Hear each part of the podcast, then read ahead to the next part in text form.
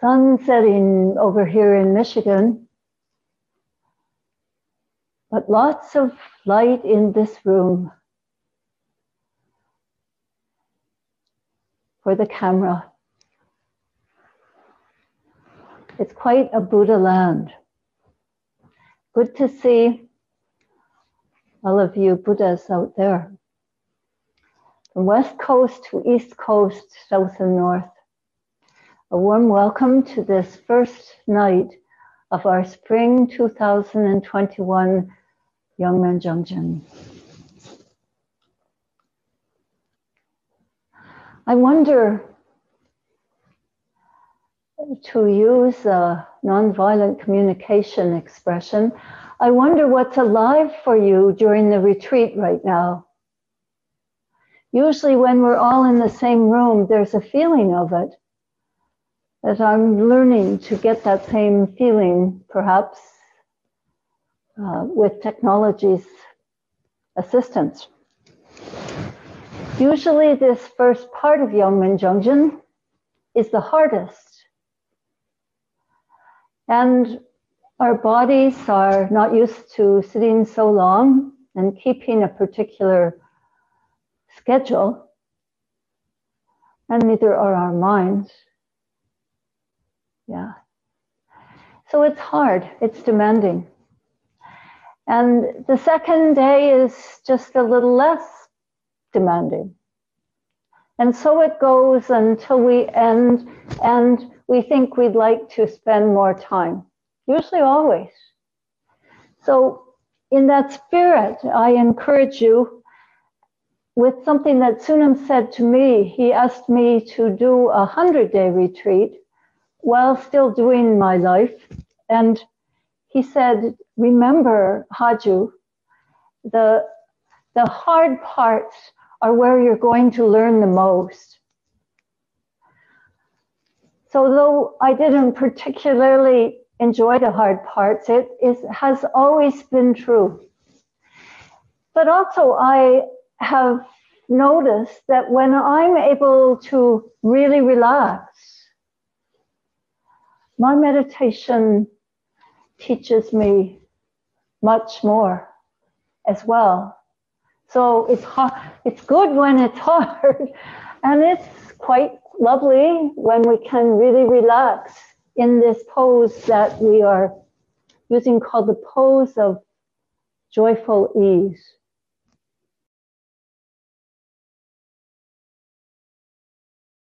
I would like to share some stories about Wonhyo, W O N H Y O, Wonhyo.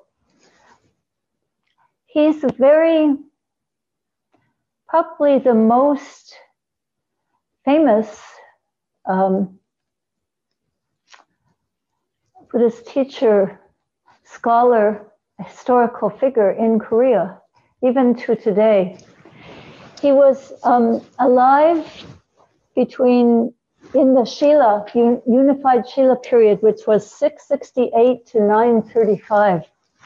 And he was born in 617 and um, lived until 686.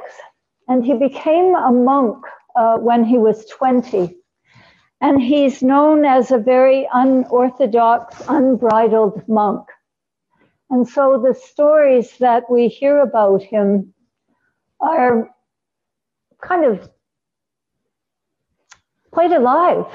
And um, I'd like to, I've read some of the stories about him, but I've also experienced some of the stories about him when I've been on pilgrimages with Sunim.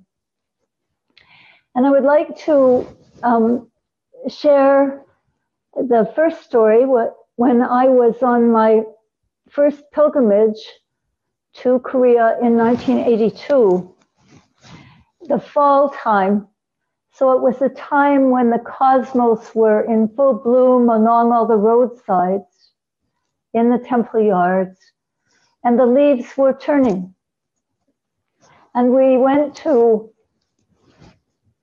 somewhere around in the three months, 90 different temples. And um, Sunim always would tell us the stories of the temples and of the teachers and special incidents that happened there. And uh, so in this particular temple was a little temple, um, almost like a hermitage, and it had a big yard with that was empty with trees all around the yard, and it was kind of like flat earth that had been pounded down. It looked like people had been um, there coming to that little temple a lot to visit Wonhyo. In fact, that was true that he saw people often. And um, so in the we were standing right in the place, right in front of the door of the little hermitage temple. And Sunim said that at one point, Wonhyo had married a princess of the of the kingdom, and he'd had a child. And then he had run off, being an unbridled monk, and not um, seen the child. And so the child's mother sent the child to visit Wonhyo to um, get his inheritance. And so the young monk came and uh, he uh, made a bow to his father. And the, of course, his father returned the bow. And then he said, uh, I've come for my inheritance. And so uh, my mother has sent me for my inheritance. And so um, Wonhyo thought for a moment and then he said, There are some rakes there. Please rake the yard. Because a, a lot of the, when I was there, it was yellow leaves, I think ginkgo leaves everywhere. And um, so maybe it was then too. Maybe they, these were old ginkgo trees. So the young um, son uh, went and quickly raked leaves and uh, got them into piles here and there and and behind this tree and behind this thing and that thing and said to his father done father and father said no you have not done a good enough job you know you have to get all of the leaves in better shape you have not really raked the yard of course Sunim was telling this story, so you can imagine. And so this time, then the son took it much more seriously. And he spent actually all the time, a great deal of time, so that there was no leaf fallen, that, that it could be seen. So he really must have spent hours and hours. And so he came to his father and he said, Indeed, I got every leaf and Wonhyo said, No, that's not it. And the son was very, well, and so Wonhyo reached up and he shook the branch and a few leaves fell down and he said, That's just right, perfectly imperfect. And when I heard the story, I always try to get all the leaves. I don't know what your story is. You never get all the leaves or what, but it made me want to, you know, find more balance than to try to be a little bit too fanatical one way or a little loose another way. And so I, I tell you the story because I think it applies in our life at so many times that um, we need to find. Uh, the, the kind of the middle way, the way of balance, and the way of harmonizing uh, with um, the situation, the Buddha and the Buddha land that we are experiencing each moment. So that's uh, one story, sort of a little story about uh, Wonhyo. The next one is, I think, more famous probably everyone in Korea knows this story, and probably every one of you have read it if you've read this wonderful book of Korean monastic stories and of the teachers.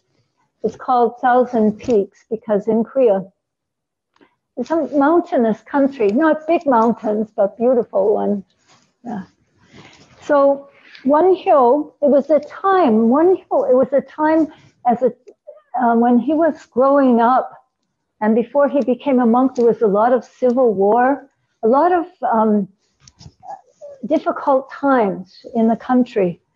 And it gradually, things got changed and unified, and the Buddhist religion became the main religion on the Korean peninsula. There was a lot of connection to China, and it was Tang China at that time, T A N G. And it was a very vibrant time in China for Buddhism. And there was one particular Chinese monk who had gone to India to study Buddhism for 17 years, and he returned to China, um, to the Tang Dynasty area, and it was like a kind of social ferment. There was so much interest that people came from the 10 directions to learn about Buddhism. And so many Korean monks um, went over to uh, China to learn. And the reason that we actually went on the pilgrimage when Sunim told the story about uh, Wonhyo's son was that he wanted to visit the seven mountain monasteries. No, I, I think it's the nine mountain monasteries that were formed by Korean monks that went to Tang China and then came back bringing um, Buddhism to Korea. And so the object of that first pilgrimage was to go around to the sites where some of the temples were still there and very beautiful, and some of the places just had a stele, S T E L E. It's a kind of like um, a, a carved rock with characters to tell the story of the spot or the temple or whatever. You will find that many places. So we tried to visit all of the nine mountain monasteries. And it was quite a beautiful thing because it took us back to that time of Wen Hyo and also of the Tang dynasty, which brought a, a lot of vibrance in Buddhism to China, but also to Korea. So Wonhyo, of course, he wanted to go over and get and see what was going on in China. Um, and so he and his friend decided to um, make the, the pilgrimage. There were two ways. You could go across the sea between Korea and China, or you could go up the Korean peninsula and then come south down into China and into the Tang Dynasty, dynasty area.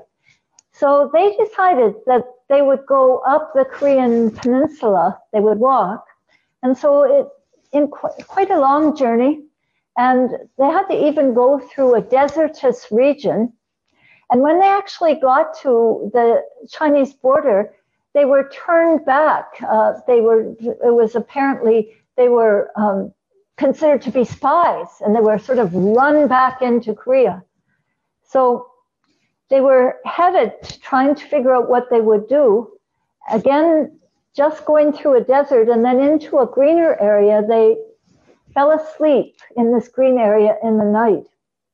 And I'm going to just read to you because I think I don't remember the details of the story as well as they are uh, offered in this book, which um, Mu Soeng Sunim has put together. So here's the story. One evening, as Wonhyo was crossing the desert, he stopped at a small patch of green where there were a few trees and some water and went to sleep.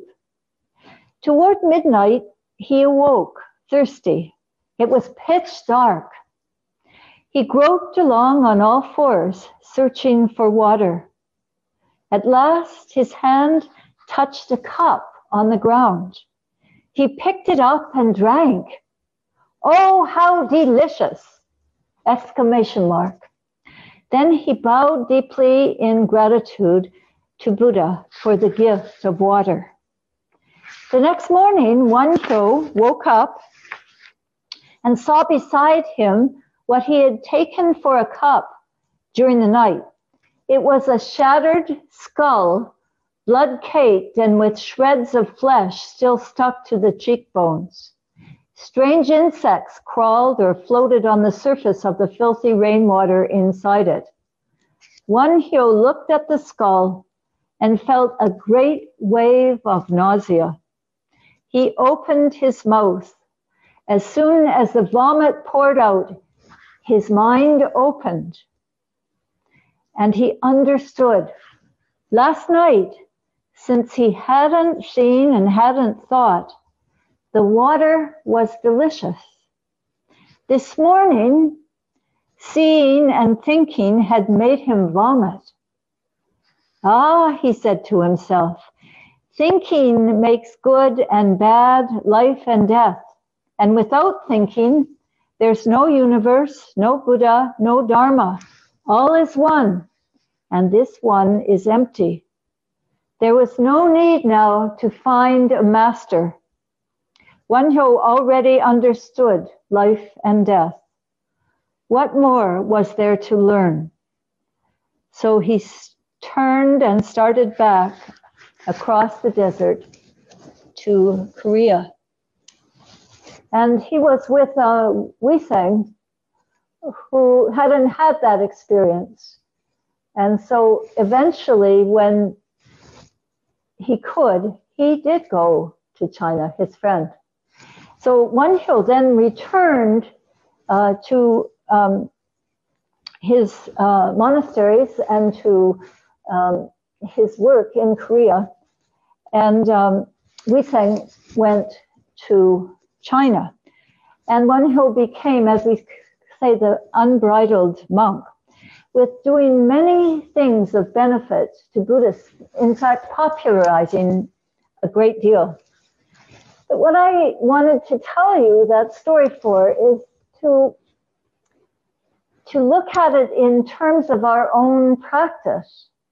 When there's a situation in our life, remember I said this morning that we should let our practice, our method do the work. Let our practice, our method, the way we do our meditation practice, do the work instead of seeing and thinking. So that means when a situation comes up, we would immediately bring our practice up and vivid and alive. So then we go past the habitual ways which we have developed to see things as they really are. It's interesting because it reminds me of a beautiful piece of calligraphy, which some of you may have seen here in our Buddha Hall. It's, um, it was um, a piece of calligraphy which was done by Wolhal Sunim. One, he was Sunim's teacher, and he was a, a wonderful calligrapher.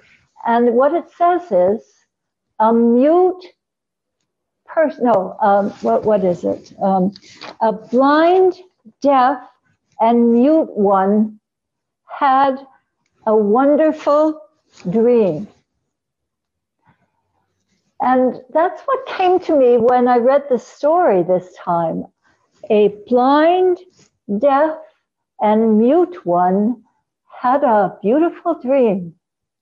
I think it was wonderful dream. When we do not habitually respond to our senses, and let our practice, our meditation method do the work, we go beyond our conditioning. And I think that that's actually what this piece of calligraphy shares with us as well. The same thing that Wonhyo dis- discovered uh, in the graveyard, I guess it was. So as we continue now on with our retreat, the other thing that comes to my mind is a story about my younger daughter, and I know for sure I've told a couple of you this story. It is that especially at the beginning of the pandemic, I would phone her or she would phone me and we would do FaceTime every day. And it was always at the time when the kids, age one and a half and three, were having dinner. And she would um, put the phone on the wall while she was making dinner, while she was feeding them. And it was it was a terrible scene to see, at least for me. I the kids were screaming. She was trying to do so many things at the same time. And so I would say, I said to her at this one time, I said, uh, honey, you know, I don't want to take up your time right now because you've got so many things, other things to do. Please take care of the children and, you know, the, the meal and getting them to bed. And she said, no, mom, I want you to witness this. In other words, I don't want your judgments about what you think I should be doing or you should be doing. I would like you to just pay full attention. Use my method. Let it do the work instead of chipping in with my really my judgments. And I knew it was that while I was saying, although I thought I was trying to help her, really she felt my judgment. And we do that to ourselves a lot. And the idea isn't get back, let our method do the work. Remember, that's the first guideline that I was sharing with you uh, this morning. So please digest this for you and see how it can work with your Buddhas and your Buddha lands through the night, and we'll see you tomorrow. It is not that you cannot do it, it is that you do not do it. And if not now, when? So, okay.